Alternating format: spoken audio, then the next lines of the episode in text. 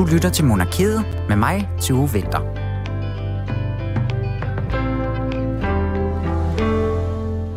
Rigtig hjertelig velkommen til Monarkiet her på Radio 4, hvor vi i dag skal runde både noget meget aktuelt og noget meget, meget gammelt.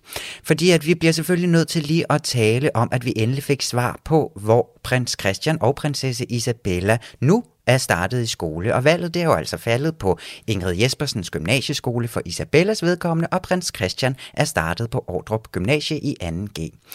Hvad det her det så er for en valg, og om der er noget overraskende i det, det spørger jeg BT's royale korrespondent Jakob Heinlen om inden, øh, inden så frygtelig længe. Men vi skal også snakke om en cirka 1000 år gammel grav, som man ikke helt kan finde ud af, hvor er. Det drejer sig om Harald Blåtands grav, og nu er der så endnu en forsker, der mener, at han altså ikke ligger ved Roskilde, men i en lille by i Polen. Og hvad hele den her sag den går ud på, det spørger jeg Peter Pens om. Han er øh, museumsinspektør på Nationalmuseet, og han ved altså alt, hvad der er værd at vide om vikingetiden, så ham tager vi også fat i. Inden alt det, så skal vi også tale lidt om heste, og vi skal tale lidt om racerløb og milliondonationer fra Bin Laden-familien, og det skal vi sammen med Julie Lindhardt Højmark. Velkommen til Monarkiet.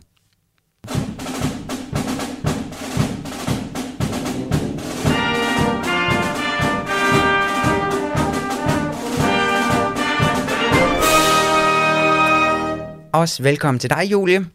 Mange tak, Tue. Ja. Sikkert, at vi skal vidt omkring i dag, var. Det var Ja, først vi- i din, øh, i din intro, det er sådan ægte gik op for mig, hvor, hvor mange forskellige ting vi skal omkring. Ja, vi, vi stikker lidt i øst og vest og nord og syd i dag, og det synes jeg bare også Ja, er skønt en gang imellem. Ikke? Jo, og jeg synes, jo, jo. vi lægger ud med, med det hyggelige. Skal vi ikke gøre det?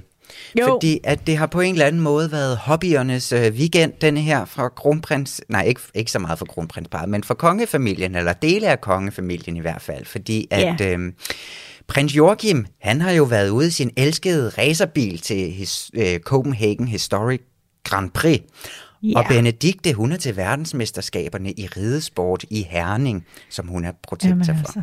Jeg ved godt, hvem jeg er mest misundelig på. Hvem er det? Jamen, det er Joachim.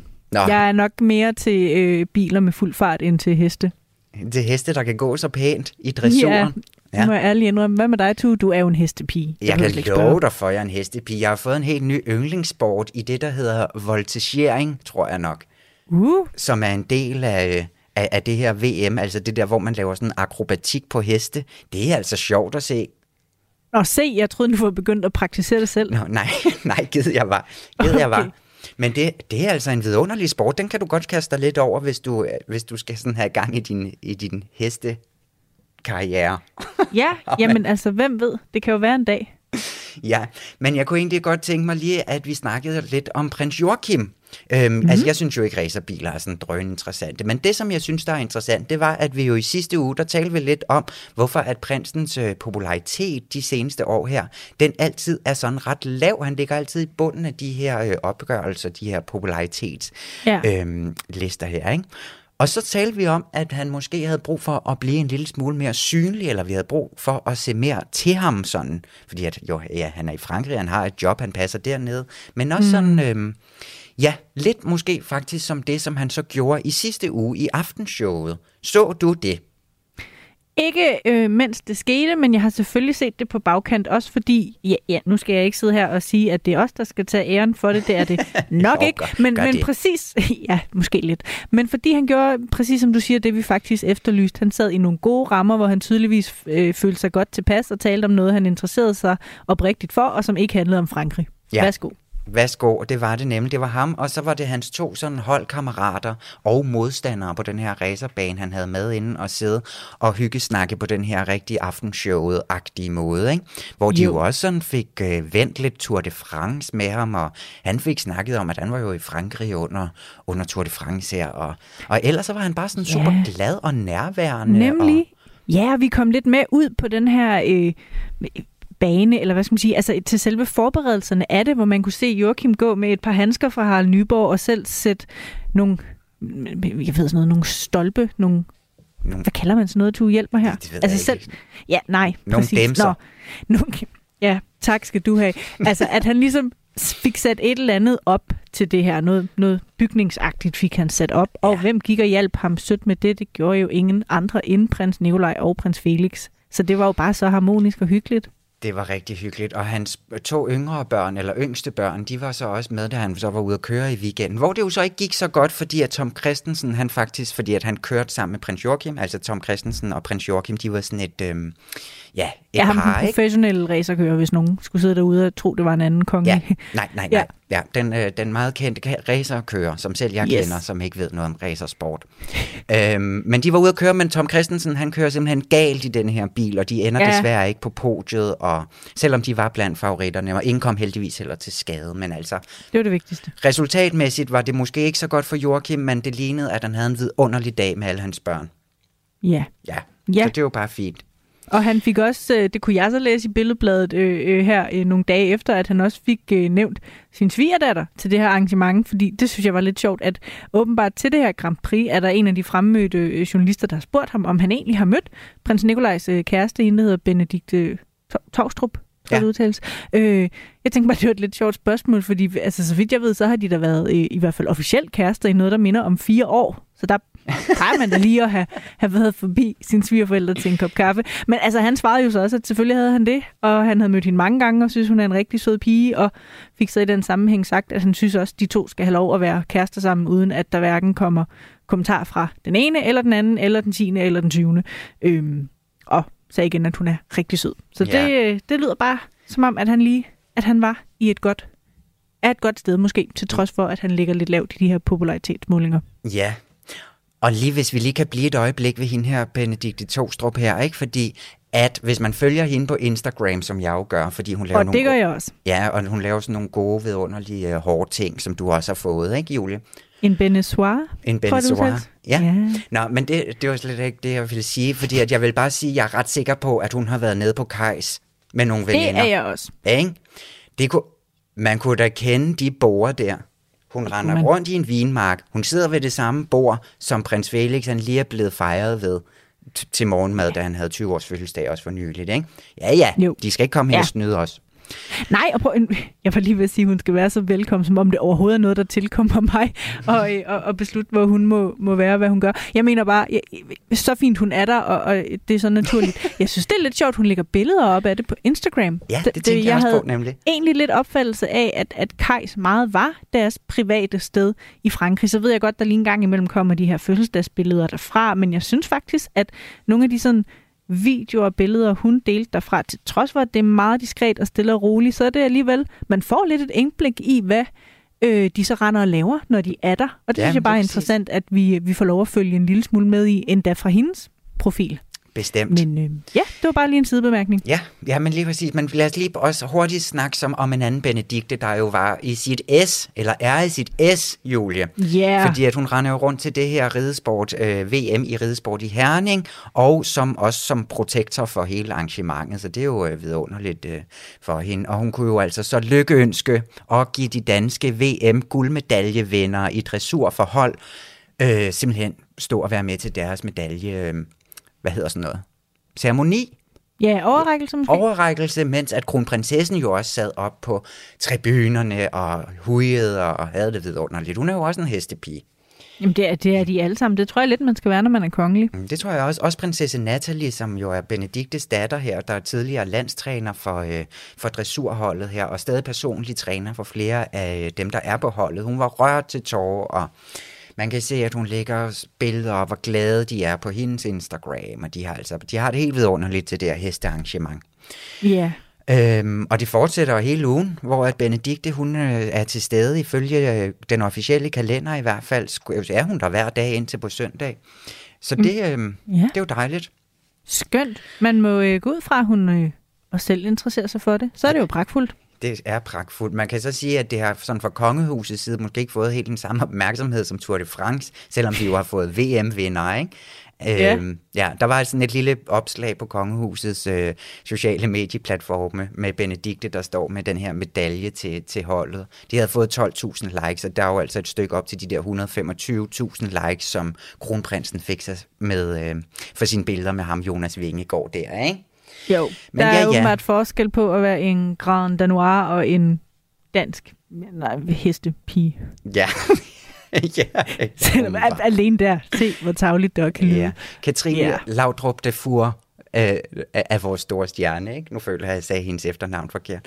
Men ja, og hun vandt sølv også i uh, en anden disciplin her i uh, går. Eller i dag? I går. I går var det, ja. undskyld. Ja. Nå, Julia, nok om det. De har haft det vidunderligt. En anden, der måske også har det vidunderligt. Dronning, hun er taget på sommerferie i Frankrig, ikke? Jo, hun er nemlig. Ja, og uh, det... skal hygge sig. Det må vi øh, gå ud fra. Det er i hvert fald, ja, der har stået noget tid netop i den her kongelige kalender, som jo bare er super god lige at suge omkring, hvis man gerne vil vide, hvad de render og laver. Der har der i noget tid stået, at, øh, at den her uge og næste uge, der ville det være kronprinsen, der var regent. Og det plejer jo at betyde, at dronningen er ude af landet i den ene eller den anden sammenhæng, så er der jo ligesom en, der skal tage den. Øhm, ja. Og jeg overvejede faktisk at spørge konge, eller slå, ja, spørge hoffet, hvordan det lige kunne være, for der var ikke meldt noget ud om, hvad dronningen skulle. Øh, altså hvis det nu havde været et statsbesøg eller lignende, så havde det jo stået der, og så havde vi jo fået det at vide. Så jeg tænkte nok, det var noget ferie, og så plejer de jo ikke at ville kommentere på det. Men altså Billedbladet kan nu berette, at øh, dronningen hun har taget smut til Frankrig og befinder sig på Kajs. Så ja. det er jo bare, øh, det er jo skønt. Det er skønt, og det er jo også ned, hvad hedder det, i Cahors, hvor, at, øh, hvor at det ligger, ja. Øh, slottet her. Ikke? Der er der jo simpelthen dansk år i år, ja, på grund af i hende, anledning ikke? af hendes 50 år som ja. regent.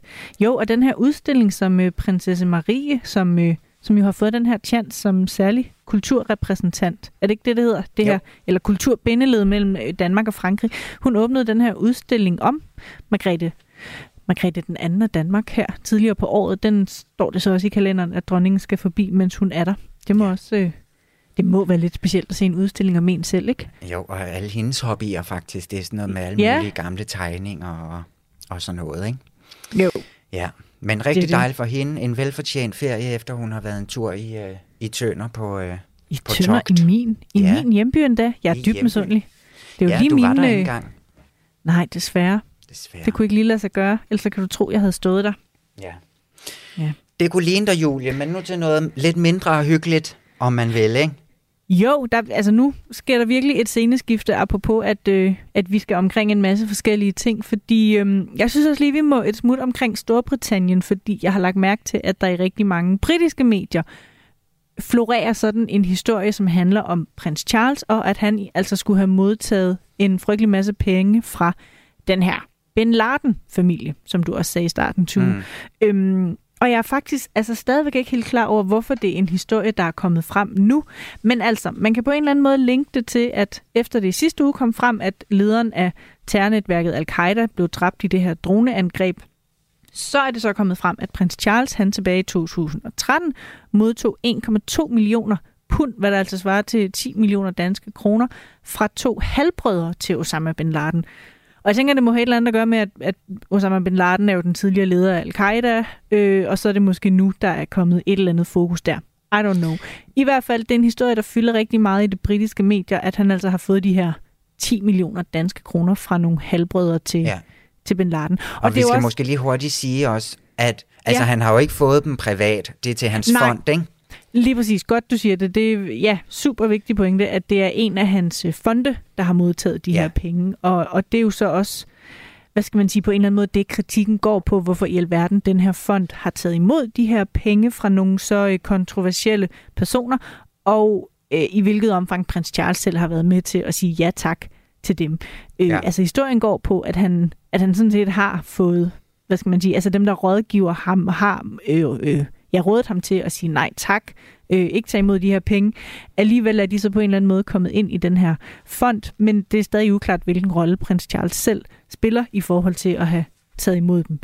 Øhm, men det ja. der jo så også er, skal man måske lige skynde sig hurtigt at sige, fordi det tænker jeg også er ret vigtigt, at, at de her to halvbrødre, de øh, altså, de har ikke, en, de har ikke, de er ikke kendt for at have nogen forbindelse til nogle terrorgrupper, og der er ingen nogen af dem, der optræder på nogle sådan internationale lister over øh, eftersøgte eller sanktionerede personer. Mm-hmm. Så de er ligesom de er en del af en af de rigeste saudiarabiske familier, og har selvfølgelig en, en meget ærgerlig halvbror, men er ikke selv anklaget for noget. Nej, men det er heller ikke første gang, at der har været sådan lidt problemer med, hvor at prins Charles han har fundet sine øh, donationer henne, og hvad han så nemlig har fået, be- altså hvad de her øh, ja, dødsens rige øh, Saudi-Araber, de så nemlig har fået til gengæld for at give de her store donationer. Ikke? Det er jo ikke, er det et års tid siden?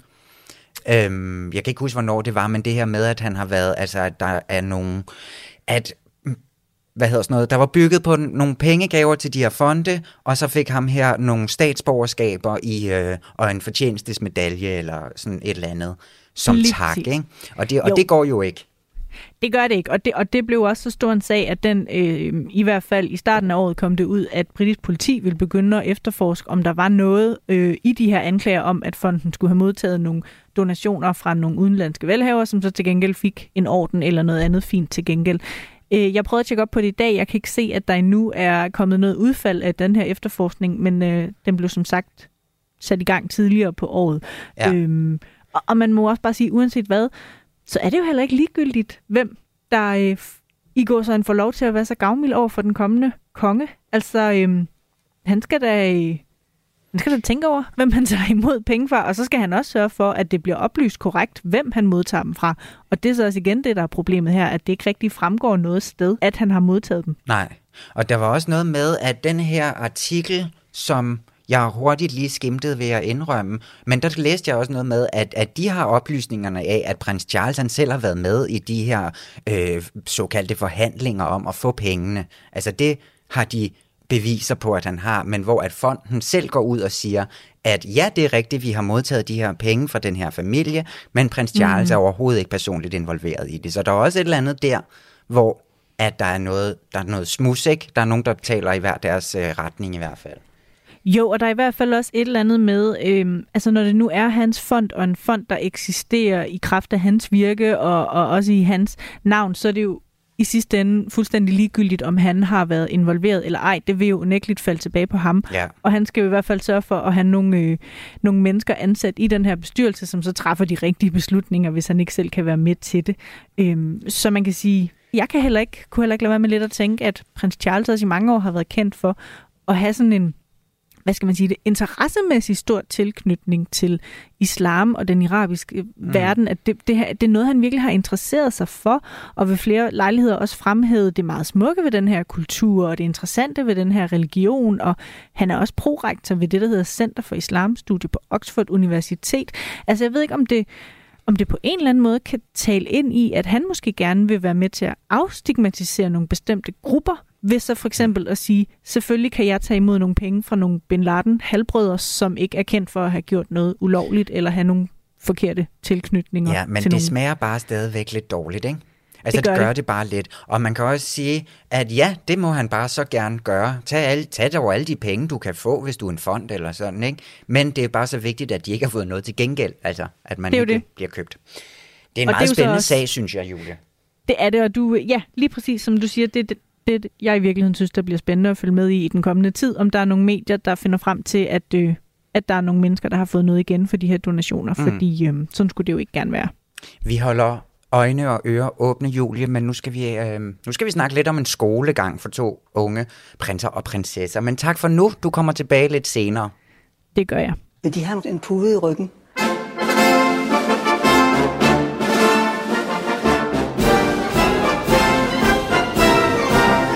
De vil, så har jeg sagtens lånt dem en pude. oh, det vil jeg vældig gerne have. Øh, hvor er mine møbler blevet? Nej.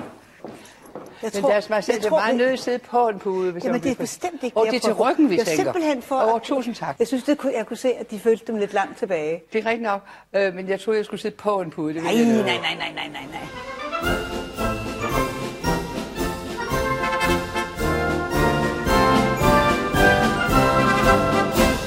Og endelig kom det altså på plads, hvor at kronprinsparets ældste børn de skal fortsætte deres skolegang. Og valget er faldet på Ingrid Jespersens gymnasieskole for prinsesse Isabellas vedkommende og på Ordrup Gymnasie for prinsens. Og det skal vi snakke om nu. Og når jeg siger, vi skal, så er det altså dig og mig, Jakob Heinel Jensen. Velkommen til Monarkiet. Tak skal du have, Tue. Ja, du er til dagligt uh, royal korrespondent på BT, og så er du jo en kær ven af programmet her. Så dejligt også lige at høre fra dig her i starten af den nye sæson. Har du haft en god ferie ellers? Det kan du tro, men jeg har faktisk ikke haft så meget ferie, Tue. Øh, så jeg har egentlig øh, arbejdet det meste af ferien, og så tager jeg noget ferie til efteråret i stedet for. Nå, men har du, har, men alle de kongelige, de har da været på ferie? Ja, det har de, men der har jo egentlig været sådan, altså der har været temmelig meget øh, at skrive om, altså helt op til sommerferien, og så har de jo været på så har de jo været på øh, festival, de har været ude i sommerlandet, de har været en tur i Skagen, kronprinsessen har haft besøg af sin bror fra Australien, så der har egentlig været en del at skrive om. Nu er det jo sådan, øh, på BT, der kan vi jo også godt lide, selvom vi selvfølgelig skriver om de kongelige øh, sådan officielle aktiviteter, så vil vi jo også gerne høre lidt om, øh, om deres sommerferie, og vi synes jo også, det er lidt sjovt, når kronprinsen for eksempel øh, tager øh, til musik i lejet og tager på Skanderborg Festival og så videre. Ja. Så øh, vi følger med hele vejen. I er med hele vejen, det er altså dejligt at høre, og der er jo nogen, der må være på pletten, og det er dig igen, Jakob. Det er altså flot. Godt, du tager en forhold på den måde. Men altså, nu er de jo så småt ved at komme i gang med at arbejde, de her kongelige øh, personer her. Altså, hvad står din arbejdskalender på i den kommende tid? Skal du noget spændende? Skal du ud og rejse med dem eller noget? Nej, altså lige nu, så, så, så kan man jo sige, deres, øh, nu begynder deres kalender jo sådan stille og roligt at fylde op, og det betyder jo så, at der kommer en masse officielle arrangementer. Lige nu er kronprinsen øh, for eksempel regent, fordi at dronningen holder lidt forsinket sommerferie i forhold til os, øh, os andre. Hun er taget til øh, Kajs nede i Sydfrankrig, hvor hun skal opholde sig de næste 14 dage, der er kronprinsen så øh, øh, regent. Ja. Det betyder ikke, at han ikke begynder at, at, at lave noget, og allerede næste uge, der har han nogle engagementer kronprinsessen har noget blomsterfestival, og så lurer mig, om hun ikke også på en eller anden måde markerer uh, Copenhagen Pride, øh, uh, som jo løber af stablen i næste uge. Ikke at der er dukket noget op i kalenderen endnu, men jeg kender jo bare uh, kronprinsessen tem- temmelig godt, og ved jo, at det er blevet en mærkesag for ja. hende, så det kunne jo tænkes. Uh, men med hensyn til rejser er der ikke så meget lige nu, men vi ved, at, uh, at der til efteråret kommer et uh, erhvervsfremstød i Vietnam. Så, øh, så der, kommer en, der kommer til at ske en, en, en masse spændende ting øh, med kongehuset det her efterår også. Så dejligt. Vi håber i hvert fald, at hun på en eller anden måde kommer ud og, og, og prider lidt med os alle sammen i næste uge, den gode kronprinsesse her. Bestemt. Men Jakob, det var sådan set slet ikke det, vi skulle snakke om, fordi at vi har jo fået en offentliggørelse endelig på de her to øhm, skoleelevers fremtid, om man vil, hvor de skal i, i skole. Ja. Og altså, som jeg ja. jo sagde, så øh, skal Isabella, hun bliver altså det, der hedder en ingrider, kunne jeg forstå, at det er det, man kalder folk på, øh, på Ingrid Jespersens gymnasie, og Christian han skal jo så starte på OG, som det også bare hedder i folkemunden. Hvad er det her for et valg, som den ja. her familie har truffet, Jakob, hvis du skal sætte lidt ord på det? Ja, men det er jo sådan lidt, øh, det er jo sådan lidt i, i lidt to forskellige retninger, kan man sige. Øh, øh, men, øh, men altså man kan sige, øh, prins Christians øh, skole det var nok, øh, det var nok det mest øh, forudsigelige. Øh, jeg havde faktisk også regnet med, at, øh, at kronprinsparet ville vælge at sende ham i en, øh, i en, i en offentlig øh, skole, øh, og at prinsesse Isabella så ryger på øh, Ingrid øh, Jespersens skole. Det var måske den, øh, den største overraskelse øh, for mit vedkommende, fordi jeg egentlig havde forestillet mig, at hun ville fortsætte på Tranegårdsskolen, hvor hun jo gik ind til, øh, ind til før sommerferien. Der kunne mm. hun jo godt have taget sin øh, 9. klasses eksamen. Men der har man ligesom valgt at sige, okay, på Ingrid Jespersens skole, der kan hun jo så få hele sin kommende uddannelse, og behøver så, så, således ikke at skifte skole igen om, øh, om et år. Og da, jeg tænker også, det står selvfølgelig for egen regning, men jeg tænker måske også, at der er et eller andet lidt underligt i det der med at, at, at sige til alle sine venner, nu stopper jeg her på skolen, og så, hov, det gør jeg så ikke alligevel det kan måske også have været, øh, det kan måske også have været inde i uh, be, be, betragtningen her. Ja. Men når det kommer til prins Christian, så tænker jeg, at det er et meget, meget fornuftigt valg, øh, fordi vi har jo lavet de her øh, YouGovs øh, på BT, hvor vi øh, går ud og spørger danskerne, hvad de tænker om de kongelige børns skolegang, hvor de synes, øh, børnene skal gå i skole. Ikke at, øh, at, at vi skal bestemme det, det skal de jo selvfølgelig selv, øh, øh, kongehuset, men der har i hvert fald været et overvældende øh, flertal af danskerne, der synes, det var en rigtig god idé, hvis prins Christian kom på en almindelig øh, offentlig, et almindeligt øh, offentligt øh, gymnasium. Mm. Øh, og, øh, og, og, og, og, det er han jo så kommet, og på en eller anden måde, så kan jeg jo ikke lade være med at, tænke, det er jo lidt en tilbagevenden til den stil, kronprinsparet egentlig havde lagt for børnenes skolegang øh, til at begynde med.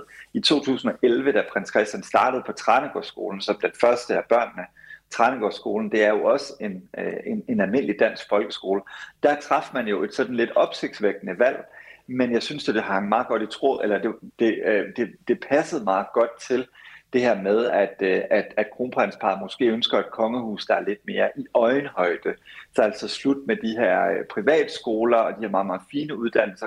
Kongehusets børn kan også godt gå på almindelige skoler. Ja. Og der kom Herlufsholm jo ind og var sådan lidt en overraskelse for mange, der observerede det, fordi man tænkte, hvorfor nu gå i den meget elitære retning?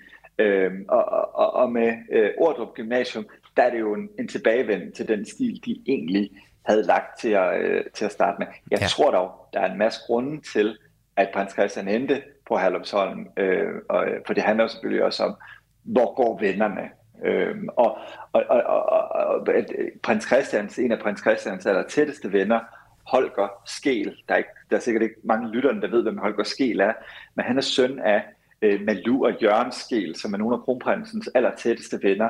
Det er blandt andet der, de lige har været øh, i øh, sommerhus i Skagen hos øh, familien Skel. Og det er klart, da øh, Holger Skel blev skrevet ind på Herlufsholm, så, øh, så, så kunne man jo i hvert fald godt forestille sig, at det også var et sted, hvor prins Christian gerne ville gå. Mm. Og dermed endte han jo selvfølgelig, øh, øh, som vi ved nu, på Herlufsholm øh, øh, øh, skole. Ja, Men nu så længe det altså tilbage til det offentlige danske system. Ja, ja, ja, det må man sige. Men altså, jo, selvfølgelig, det er jo det offentlige danske system bevares, men det er jo også oppe i, altså i, øh, i Danmarks dyreste kommune, og vi er jo oppe i Gentofte her, Charlottenlund, ja. og, og så videre. Så på den måde, så er der måske stadigvæk ja. grobund for at møde de rigtige mennesker, ikke? Om man vil. Det er rigtigt. Altså, som jeg sagde, vi, vi, vi, vi bliver jo i reservatet. Ikke? Altså, det er jo ikke, det er, det er jo et, øh, det er jo selvfølgelig et unikt område i Danmark, og det er jo ikke, øh, det er jo ikke sådan, at man har sendt ham øh, på et gymnasium i Brøndby. Ikke, at der er noget som helst i vejen med gymnasier i Brøndby, men, men, øh, men, men det passer måske meget godt til kongehuset, at det lige præcis ender i det her om, område af Danmark. Ja, i sidste uge der snakkede Julia og jeg lidt øh, om, hvorfor det blev meldt så sent ud, de her skolevalg. Hvorfor tror du, at, at det kan være, at de ventede helt til søndag aften, inden at de skulle starte mandag morgen? Ja, altså for det første, så tror jeg, at man selvfølgelig har arbejdet på højtryk, efter det kom frem, at, øh, at de ikke længere kunne gå på Herlufsholm. Det har jo været ekstremt tæt på, øh, og, og man har jo skulle træffe den her beslutning temmelig hurtigt så tror jeg også, at der er en anden grund, og det er simpelthen, at man har øh, holdt kortene meget, meget tæt ind øh, til hånden, fordi at man gerne vil undgå øh, en eller anden form for sådan, øh, altså alt for meget opmærksomhed omkring de her børns skolegang. Vi skal huske, at vi i Danmark har sådan en, en meget god gentleman-aftale med kongehuset om, at de kongelige børn er børn, indtil de er 18 år gamle. Og både prins Christian og prinsesse Isabella er jo øh, øh, under 18 år, og når jeg siger, at de er børn indtil de er 18 år, så mener jeg, at vi på en eller anden måde giver dem lidt ro. Vi tropper ikke op med kameraer, uden at forældrene accepterer det eller er der. Og, øh, og, og man kan sige, hvis, hvis, hvis det her det var blevet sådan en kæmpe stor øh, seance og en pressefotografering osv., så, så vi tror jeg simpelthen, at der kom for meget opmærksomhed til, øh, hvad de gerne vil. For det er klart lige nu, der er kronprinsparet selvfølgelig ekstremt fokuseret på, at deres to børn får en så normal skolegang som muligt. Øh, det kan man ja. sige, det får de nok aldrig helt, men man kan i hvert fald gøre sit til at minimere, øh, hvad skal man sige, øh, øh, omtalen. Og nu er det jo også sådan, at når prins Christian starter, så forventer jeg bestemt ikke, at der er nogle medier, der tropper op øh, øh, for at tage billeder, når hoffet nu også har meldt ud, at det ønsker man ikke, den form for opmærksomhed. Ja, fordi at på den her, altså i den her historie, der ligger der ligesom det her lag af, at selvfølgelig så skal børnene jo have, have ro til at gå i skole og så videre, men vi snakker jo om alt det udenom på en eller anden måde, og det gør vi jo alligevel, selvom at de først meldte sig sent ud. Altså mm. vi står og snakker om det nu, og der har jo været flere artikler, det var i, yeah. i uh, tv-aviserne og så videre på dagen. Altså jeg synes bare stadig, at det var sådan lidt underligt, at man ikke sådan bare har lagt det sådan lidt hurtigt ud. Ja, og det er det måske også. Altså det, det, det, det var i hvert fald, altså man kan sige, at vi gik rundt om den varme grød øh, meget længe, og vi har godt nok holdt mange gættekonkurrencer ind på, ind på BT, og selvfølgelig også på andre medier på, hvad det vil blive for nogle skoler. Jeg havde jo også troet, at måske Øregård eller Gamle Hellerup Gymnasium, som jo ligger i samme område, også kunne have været i spil. Mm. Øregård, fordi at kronprins Frederik gik på Øregård, Gamle Hellerup, fordi at, øh, at, at, at prins Felix øh, gik på, øh, på, på Gamle Hellerup. Men man ændrer altså med Ordrup Gymnasium. Skal ja. vi prøve at tale om, hvad Ordrup Gymnasium også er for gymnasie? Ja, lad os endelig gøre det, fordi at de har også lige været ude og skrive noget på, øh, på, på deres sociale medier, så jeg nemlig også. Så lad os lige snakke lidt om det øh, Ordrup Gymnasie. Du starter. Ja, øh, for, ja fordi vi, vi, altså, vi gik jo selvfølgelig ind og sagde, hvad er det? Er der nogle skeletter i skabet her? Det håbede vi selvfølgelig, det håber vi selvfølgelig ikke, at, at der har været. Men det har faktisk været sådan, at Ordrup Gymnasium har haft øh, problemer også med øh, krænkelsesager øh, tidligere. Det er der jo selvfølgelig en del gymnasier, øh, der har haft. Øh, I 2016 kom det for eksempel frem, at skolen havde et, et sladderblad, der hed øh, Stof, øh, stavet med sæt, hvor eleverne simpelthen kunne øh, risikere at få deres sexliv udstillet. Øh, og det var, øh, det var faktisk en sag, der fyldte utrolig meget medierne tilbage i 2016, både ja. på øh, BT og på øh, Radio 24 og andre steder. Øh, og, det, og det var simpelthen en, øh, det, det, det, det er nu et blad, der er blevet afskaffet på skolen, og, og man håndterede ligesom sagen dengang. Så har der også været en øh, sag samme år om unge, der, øh, der, der uh, fra blandt andet Ordrup Gymnasium, der delte øh, en krænkende sexvideo af en teenage-pige. Og det endte simpelthen med at blive en politisag, øh, som også blev beskrevet i flere medier, Radio 24 tilbage i 2016. Men det, der ligesom gør Ordrup Gymnasium spiseligt og øh, som en god idé for kongehuset i dag, det er, at man dengang, altså for fem seks år, syv år siden næsten er det jo, mm. tiden går hurtigt, det er, at man tog et opgør med de sager øh, på det tidspunkt. Altså, i dag er der en ny ledelse på skolen, øh, og jeg interviewede, eller hvad hedder det, jeg mailede med rektor øh, i går om, øh, hvad det er for nogle ting, man ligesom har gjort på skolen. Man har blandt andet fået et nyt lødigt øh, skoleblad, og så, øh, og så har man også indført en masse andre øh, hvad skal man sige, reformer, der skal gøre, at, at der er en sund kultur øh, øh, på skolen. Det mener rektor, så der er i dag. Han siger, mm. at det er hans indtryk, at man har fået en skole med en sund kultur, hvor eleverne føler sig inkluderet og ikke udsættes for øh, seksuel, og, øh, seksualiserende og krænkende øh, adfærd.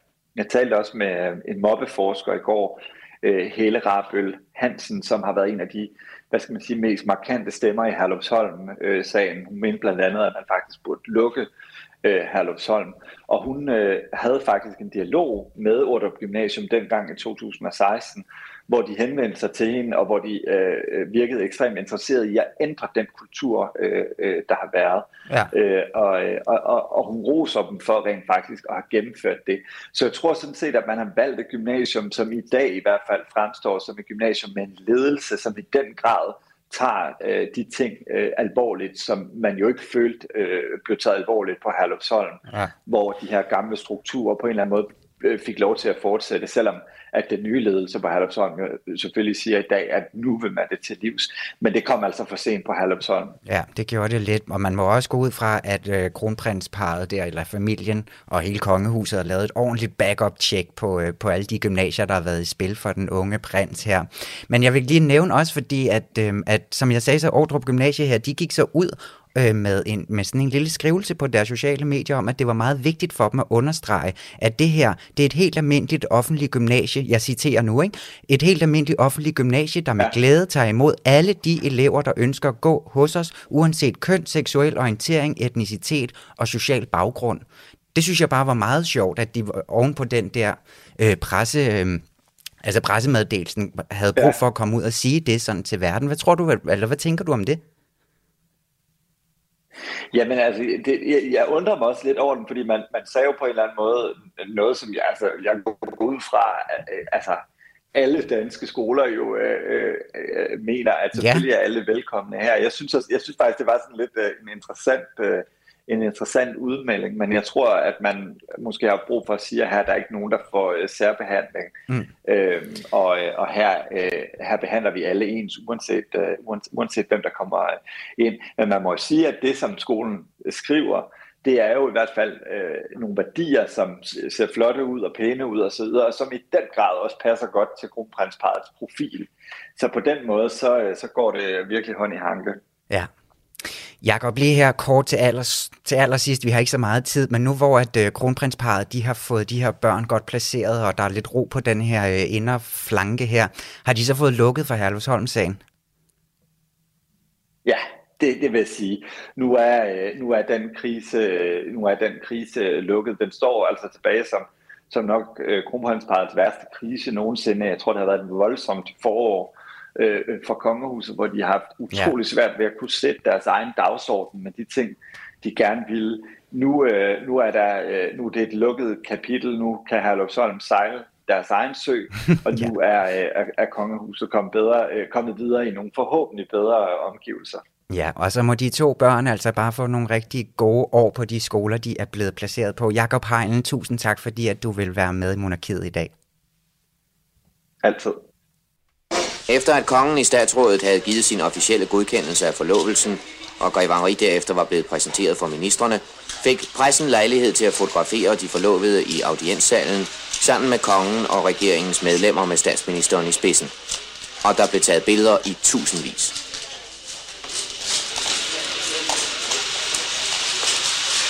Nu må det være nok. Det er et stort program, der venter.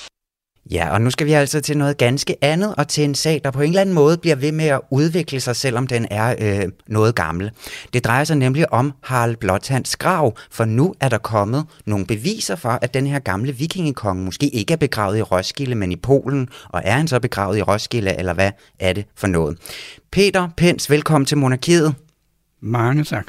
Du skal hjælpe os med lige at få denne her sag opklaret på en eller anden måde i hvert fald. Du er museumsinspektør på Nationalmuseet og med ekspertise i vikingetiden, som det jo er her, vi befinder os i. Men Peter, skal vi ikke lige prøve at starte med at slå fast den her klassiske fortælling eller historie, der siger, at Harald Blåtand han er øh, begravet i Roskilde Domkirke. Hvor, øh, hvor stammer den fortælling fra? Ja, den stammer fra en tysk munk, eller en tysk præst, øh, som sad mest i Hamburg og Bremen.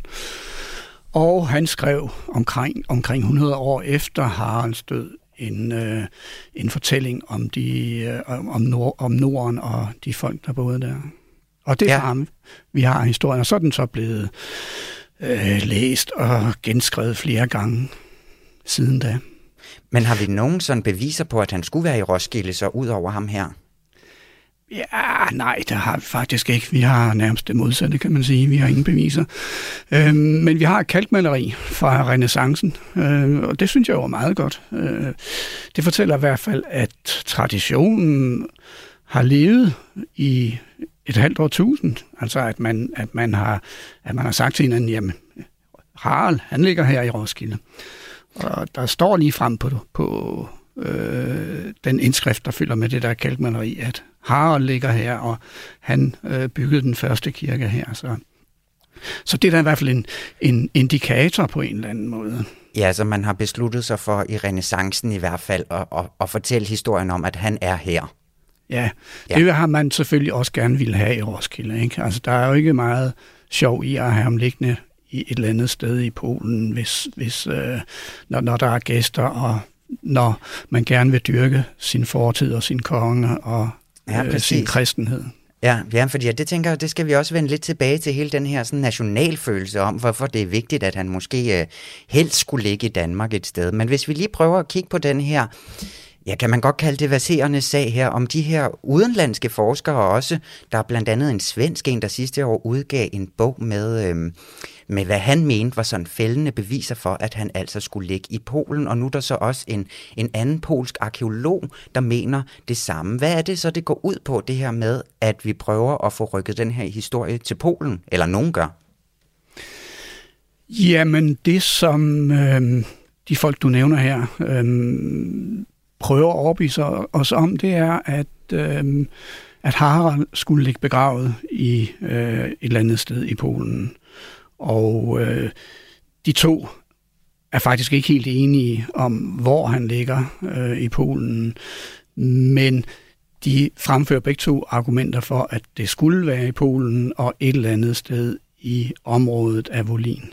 Mm. Hvad har de her mm. beviser for det? Øh, beviser, det er nok et lidt stærkt ord her. øhm, okay. Altså, vi har som sagt øh, Adam, munken fra, fra Hamburg Bremen, øh, som hævder, at Harald døde øh, i nærheden af Jomsborg, eller Jumme, øh, som der står i, i, i nogle af kilderne. Øhm, altså, og, det, og det er i Polen?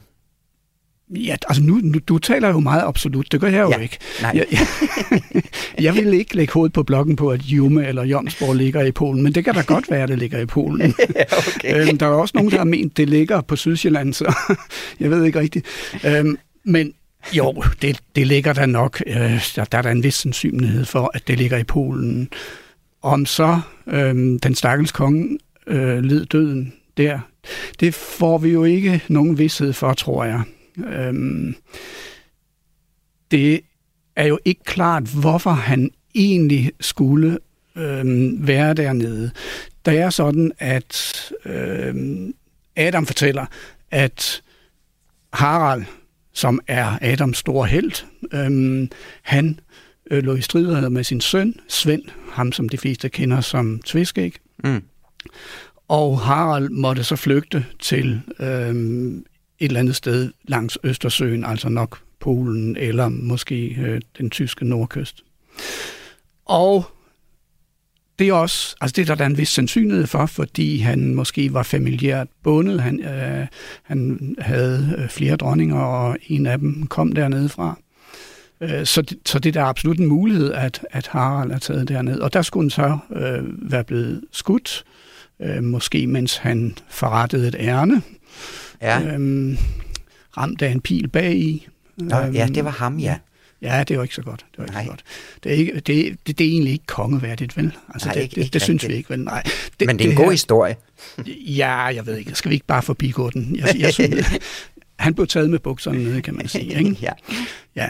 Øhm, under omstændigheder, øh, så er det nok et led i Adams øh, måde at glorificere Harald på, at han helst skulle dø blandt øh, de hedenske slaver, som, som beboede området øh, der i Polen. Hvorfor det? Jo, altså en, en, en god martyr eller en, en god helgen skal jo ligesom virke for kirken og for kristendommen, og det gør man jo ved at udbrede den. Og jamen, så skal man jo helst være i et område, hvor, hvor øh, folk ikke er kristne. Ja, så han ligesom er faldet i sin kamp for at udbrede kristendommen. Ja, på en eller anden måde. På en eller anden ja. måde. Altså, på, på den anden side, så, så er der nok ingen, der løber fra, at, at det skulle være i de der sådan lidt, lidt borgerkrigsagtige, i hvert fald øh, slægtskrigen øh, der med Svend. Øh, hvor, hvor, hvor meget der ligger i det, det, det ved vi jo ikke i dag. Nej. Øh, der, var jo også no, der er også nogle kilder, der siger, at Svend han, øh, han rykkede til, til den gamle tro. Der var noget med, at der også er fundet nogle, øh, ja, nogle fund på, øh, på en måde. Det er det, som ham her, den svenske forfatter, der har skrevet den her bog, blandt andet hiver fat i, at han har fået fingrene i sådan et gammelt arkiv, og i det, der har der også ligget sådan en eller anden en guldinskription, som tyder på, at her ligger Harald Blåtand, som stammer fra det her område i Polen. Altså, er der så på den måde flere, nu vil jeg så ikke kalde det beviser, men sådan indika- indikatorer måske, så på, at, at det er et altså et øh, argument for, at han ligger i Polen, eller hvordan? Altså, at der faktisk er flere ting, der måske er knyttet til det her? Altså, det, det er faktisk meget vanskeligt, det her, øhm, fordi vi når jeg siger vi, så taler jeg om os på Nationalmuseet. Mm. Øhm, vi er faktisk ikke rigtig blevet præsenteret for det her materiale, og vi har ikke øh, haft lejlighed til at se materialet, og, og det gør det jo lidt vanskeligt at, at vurdere materialet. Mm. Øhm, guldskiven, du taler om, den kom åbenbart til Sverige med en øh, familie fra Polen, der flyttede til Sverige i slutningen af forrige århundrede. Øhm, og hvor den så lå i en, i en kommodeskuffe øh, i mange år, øh, indtil en lille pige tog den med i skole og viste til sin skolelærer. Øh, krøniken, som du omtalte der, ja. øh, den er også forsvundet, eller nu siger jeg også, guldskiven er formentlig ikke forsvundet, men, men øh, vi, har, vi har dog ikke set den. Øhm, krøniken er forsvundet, øh, måske ligger den i et eller andet arkiv, siger øh, den svenske forsker. Øh, men hvilket arkiv øh, ved man ikke. Øh, der er sket jo meget i Polen efter øh, 2. verdenskrig, så jeg tror, at man måske forestiller sig, at den der krønike øh, har forputtet sig et eller andet sted. Så, så han har faktisk heller ikke set den. Jeg var den overbevisning af den her svenske forsker her, at han, havde, altså han var i besiddelse af den her guldskive. Så vidt jeg har forstået, er øh, han i besiddelse af nogle afskrifter øh, fra den krønike. Ja, altså okay. øh, nogle afskrifter, som skulle være blevet til i 1970'erne. Nå, men det synes jeg lyder lidt, lidt sikrere, vil jeg næsten sige. men fordi det er nemlig, som vi lige snakkede om, den her nationalfølelse. Da jeg læste en artikel om det her, og sådan begyndte at kigge lidt på det, så kunne jeg da godt mærke, at jeg blev sådan en lille smule ramt på den her nationalfølelse. Om hvorfor skulle der nu komme de her udlandske forskere og ville skrive Danmarks historien om på den her måde? Altså, tror du, at kører der sådan en eller anden to lejre omkring det her spørgsmål. Er det sådan hængt op på, at i Danmark, at vi faktisk gerne vil beholde Harald Blåtand og hele den her fortælling om, at han altså ligger i Roskilde?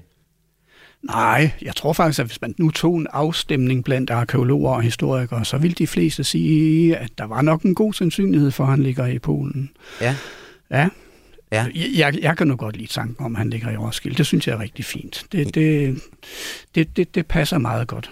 Nå, men som sagt, så tror jeg, at mange af mine kolleger vil sige, jamen der er en god sandsynlighed øh, øh, for, at han faktisk ligger i, i Polen eller Nordtyskland et sted. Men jeg tror også, at mange af mine kolleger vil være enige med mig i, at vi vil godt lige se, øh, øh, det vil være herligt, hvis den der krønike dukkede op. Mm. Øhm, men så du mener altså ikke, at vi bør sådan begynde at skrive historien om allerede nu? Ej, det tror jeg nok, vi lige skal være lidt forsigtige med. Vi ja. lader fingrene blive i lommerne, indtil, indtil, indtil, indtil vi ser noget mere. Ja, og nu sagde du også selv, at det passede fint, hvis han skulle ligge i Roskilde Domkirke, men hvis du også tager dine sådan professionelle briller på, hvad, hvad tror du så? Jamen, der må jeg jo ærligt sige, at man har jo let efter hans knogler i, uh, i Roskilde. Um, det er en af fire uh, grave, som er indmuret i nogle piller. I nogle af de piller, som er bygget i, ja, de er opført i, i 1200-tallet i forbindelse med, med bygningen af en del af Roskilde Domkirke. Ja. Og der er fire sådan nogle pillegrave, som det hedder. Um, og en af dem skulle så være Harald Blåtand. Og de tre andre grave, dem har man åbnet. Ja, dem har man åbnet med alle sammen. De tre andre grave har man åbnet, og i dem var der knogler. Øhm, blandt andet Svend Estridsen, øh, øh, en anden konge. Ja. Øhm, men Haralds, den var tom. Okay. Øh, så der i 1200-tallet, der har man nok ikke haft øh, den stakkels Haralds ben ved hånden, om jeg så må sige. Mm. Mens man har haft øh, de andre tres øh, ben liggende i en kasse ved siden af, og så ja. lige kunne sætte ind i en, i en pille. Så han har i hvert fald fået en form for monument i domkirken. Ja, det har han. Sige, ikke? Det har han i hvert fald. Det har han dog. Trods alt. Vi må se, om, om vi nogensinde bliver klogere på det her. Men for nu, øh, Peter Pens, tusind tak, fordi at du vil være med. Jamen, velbekomme. Det var en fornøjelse. Livak præsenterer så gælder det om at vise, hvor dygtige I kan blive.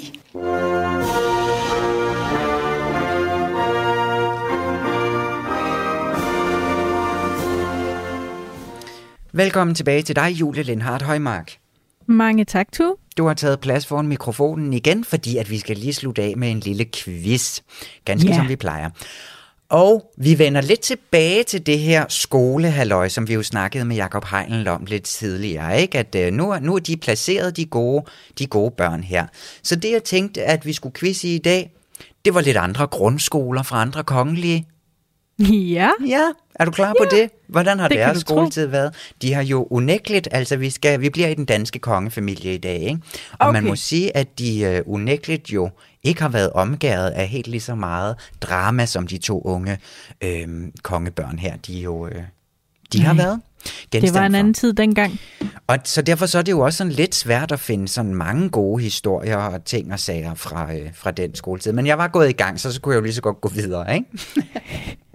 jo, nogle gange er det nemmere bare at fortsætte end at starte forfra. Lige præcis. Og jeg fandt der også nogle ting, som du nu skal quizze i. Og vi starter med dronningen. Er du klar?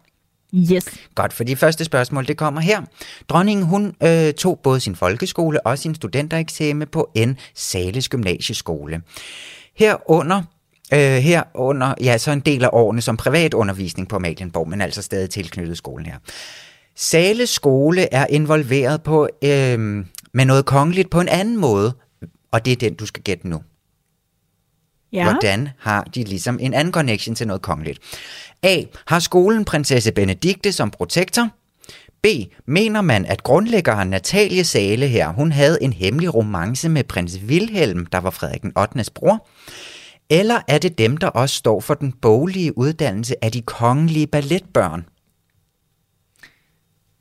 Altså, jeg håber jo virkelig, det er romancen. Man skal altid gå med romancen. Men jeg føler mig mere sikker på det med balletbørnene. Er det noget, du simpelthen vidste? For det er nej, rigtigt. Hvis, og ja, jamen, nej, hvis det gjorde jeg ikke, men, men jeg havde nok sådan en fornemmelse af, at det virkede rigtigt, Ja. jeg lige vil sige. Det er altså en sale skole, der står for at give Måske har jeg fået det at vide engang. Ja, de nå. søde balletbørn lidt, Ja. lidt boglig ballast også, ikke? Det startede i lidt at falde 96. tilbage på. Så det var jo lidt efter, at dronningen gik der. Nå, Julie, spørgsmål nummer to, det kommer her, og det handler om Krabs skole. Fordi det er en rigtig kongelig skole. Her har både prins Joachim, kronprins Frederik, prins Nikolaj og prins Felix gået. Og det er altså en elgammel privatskole, der ligger på Østerbro i København. Den er fyldt med traditioner, og en af de her traditioner, det er, at man navngiver klasserne. Altså, så de ikke bare hedder A, B, C, D, men har navne. Og mm. hvad navngiver man så de her klasser efter? Det er det, du skal gætte nu. Okay. Navngiver man dem efter danske øer? Navngiver man dem efter store historiske danskere? Eller er det efter danske dyr? Må ikke det er historiske danskere? Det ligger lige til højrebenet, men jeg prøver alligevel. Altså Julie, du er rigtig god til den store folkeskolequiz eller privatskolequiz. Men jeg har også gået i folkeskole. Ja. ja, men det Krabskole er vist nok en privatskole, vil jeg husker. Ja, det var ikke faktisk den. lidt i tvivl. Men jo, det, jo, jo, det er det. Ja. Men, men det synes jeg bare var meget skønt, fordi at så kan du for eksempel gå i, i fjerde Tycho Brahe, eller fjerde Hans Ede, hedder de, det fjerde klassetrin. Det, det er også lidt bøvlet, ikke? Det er lidt bøvlet, men de hedder så altid det samme, så du rykker ligesom op i fjerde Tycho Brahe. Og så fjerde Jamen, hedder klasserne ikke- hedder altid Tycho Brahe, ikke? Nå, men det er ikke ligesom, at så kan man også gå i tredje Tycho Brahe og i syvende Tycho Brahe. Altså, Nej. så er der ligesom for hver Ja. ja. en masse nye. Så er der også en Christian, jeg tror det var i anden, anden klassetrin, så er det Christian den 4. Anden Christian den 4. Anden, en anden. altså, ja, det er, Det er da, sjovt. jeg synes også, det er meget sjovt. Ja. Og Julie, det kører for dig. Skal du se, om du kan få en, øh, et point til her i tredje spørgsmål? hattrick. Og vi bliver på Krabs skole, fordi at øh, der er der en anden tradition, som jeg umiddelbart synes lyder rigtig frygteligt. Det kaldes svendeprøven, og det er for første klasserne. Og hvad går denne her svendeprøve på Krabs skole så ud på? Mm-hmm. Skal førsteklasserne foran resten af skolen fremføre de fem fædrelandssange, der er i Krabs skoles sangbog over for de ældre elever? Eller B. Skal de bevise gennem sådan en ceremoni over for resten af skolen, at nu kan de hele skolens regelsæt? Eller skal eleverne bevise over for forældrene, at nu har de lært at læse? Så sådan en åben eksamen-agtig, ikke? Ja, det lyder da godt nok lige skrækkeligt alt sammen. Øh... Jeg tror, de skal bevise, at de kan reglerne. Ej, Julie. Nej, er det rigtigt? Ej, er det så rigtigt, Jeg var sikker på, at du havde, at du Nå. skulle have alle pointene i dag. Men de skal simpelthen bevise over for forældrene, at de har lært at læse. Ah, Så der er sådan en, kedeligt. der er sådan en dag, hvor at, at så kommer forældrene, så skal de først følge med i en, øh, i en, en, en helt almindelig klassetime, og så skal de sådan høre alle eleverne sidde og læse. Er det ikke stenet? Jo, Det lyder meget. så kedeligt. Altså, jeg håber jo, det er meget rituelt i dag, ikke? Og ceremonielt, men altså, går jeg da ud fra. Jeg tror ikke, at de sådan kan dumpe foran alle klassens forældre. Nej, Mens alle så skal pege og grine samtidig. Ja, præcis. Uh. Tænk, hvis man sådan er ordblind og ikke lige har lært det i første klasse der, så... Ja, Ah. det har de nok styr på. Det må man da håbe. Ja, må ikke. Men så er Nå, der Tue, også... Ja, Vi er i den belejlige situation, at hvis vi ikke snakker mere om det her, men går videre til et spørgsmål, et sidste spørgsmål, så kan jeg faktisk stadig nå at lave et hat-trick. ja, du kan i hvert fald nu få tre point. Ja, okay. Det, det tager kommer her. Det sidste spørgsmål, det handler om kronprinsessen. Og hun startede sin skolegang i Houston, Texas, men skiftede året efter til Sandy Bay Infant School i Tasmanien i 1975, da de flyttede dertil. Det er sådan en preschool-agtig ting, ikke? Og på deres hjemmeside, der har de en vision for deres skole. Og hvad er det? Det skal du gætte nu. Er det A, den bløde, at de vil skabe et trygt og støttende miljø, der vil inspirere det nysgerrige sind, står der. Eller er det B, at lidt mere disciplineret, at de gennem læring og kompetencer vil udfordre eleverne og skabe gode samfundsborgere? Eller C. Lidt mere sporty, at de gennem leg og bevægelse engagerer eleverne til et sundt liv i balance. Uh. Ja, du Ej, har den var svær. 20 sekunder til at svare, Julia. Ja, ja, sporty. Vi går med Sporty Spice. Hun er jo også en sporty pige, men ved du hvad, hun har gået på sådan en blød, hyggelig preschool. Ja, selvfølgelig Ja. har hun det. For at de bare vil skabe et trygt og støttende miljø for den gode kommende kronprinsesse. Så det er jo dejligt. Ja, det er Julie, skønt. Jeg synes stadig, det var flot. Tak To skal du point. have. Jeg er lidt bitter og skuffet. Men, Det skal øh, du ikke være. Ved du hvad, vi quizzer igen næste uge, og så prøver vi igen. Fordi at nu er monarkiet altså slut. Og nu får du nyheder. Tak for i dag.